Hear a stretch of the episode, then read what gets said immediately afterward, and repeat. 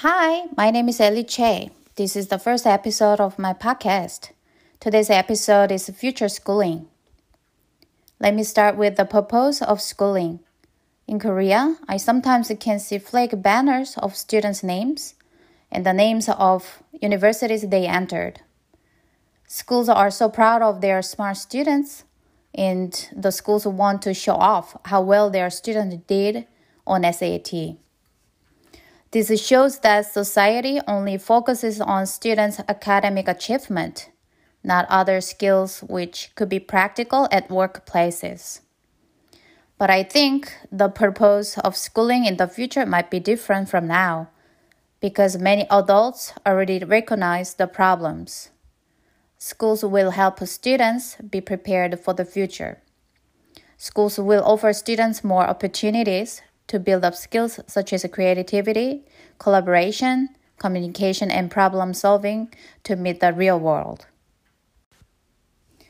Learning environment will change as the result of COVID-19. Due to fear of another contagion, we'll need to employ new classroom design strategies to provide a healthy environment for students. We probably will keep social distance protocols for a while in, in a post pandemic world.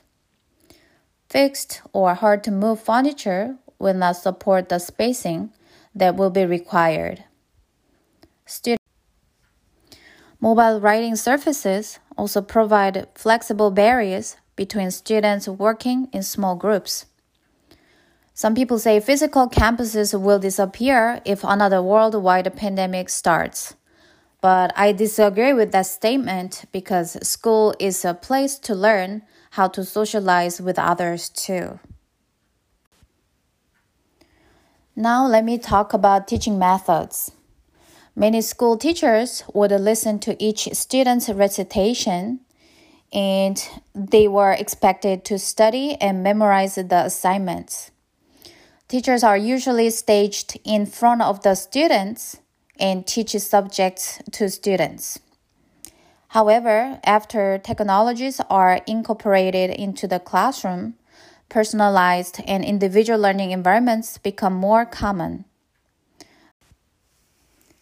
Already, many innovative schools have started using various devices, platforms, apps in class, and then encourage students to find their passions and to guide themselves through learning. I think this learning environment will be continuously spread out because students can be more motivated and passionate by choosing what to learn. As I mentioned at the beginning, subjects that students learn at school have to be practical for students' future. Through traditional learning, students have been learning various theories and subjects which they then use in their daily lives.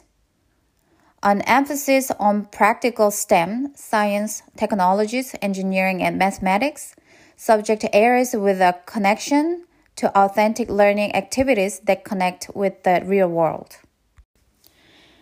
I think parents will be more involved in students' school life. Thanks to technology, parents can participate in online meetings with teachers and discuss students' performance via email or messengers easily. Also, parents are able to check their child's achievement in real time via different platforms such as ClassDojo and Seesaw, providing more details than report cards.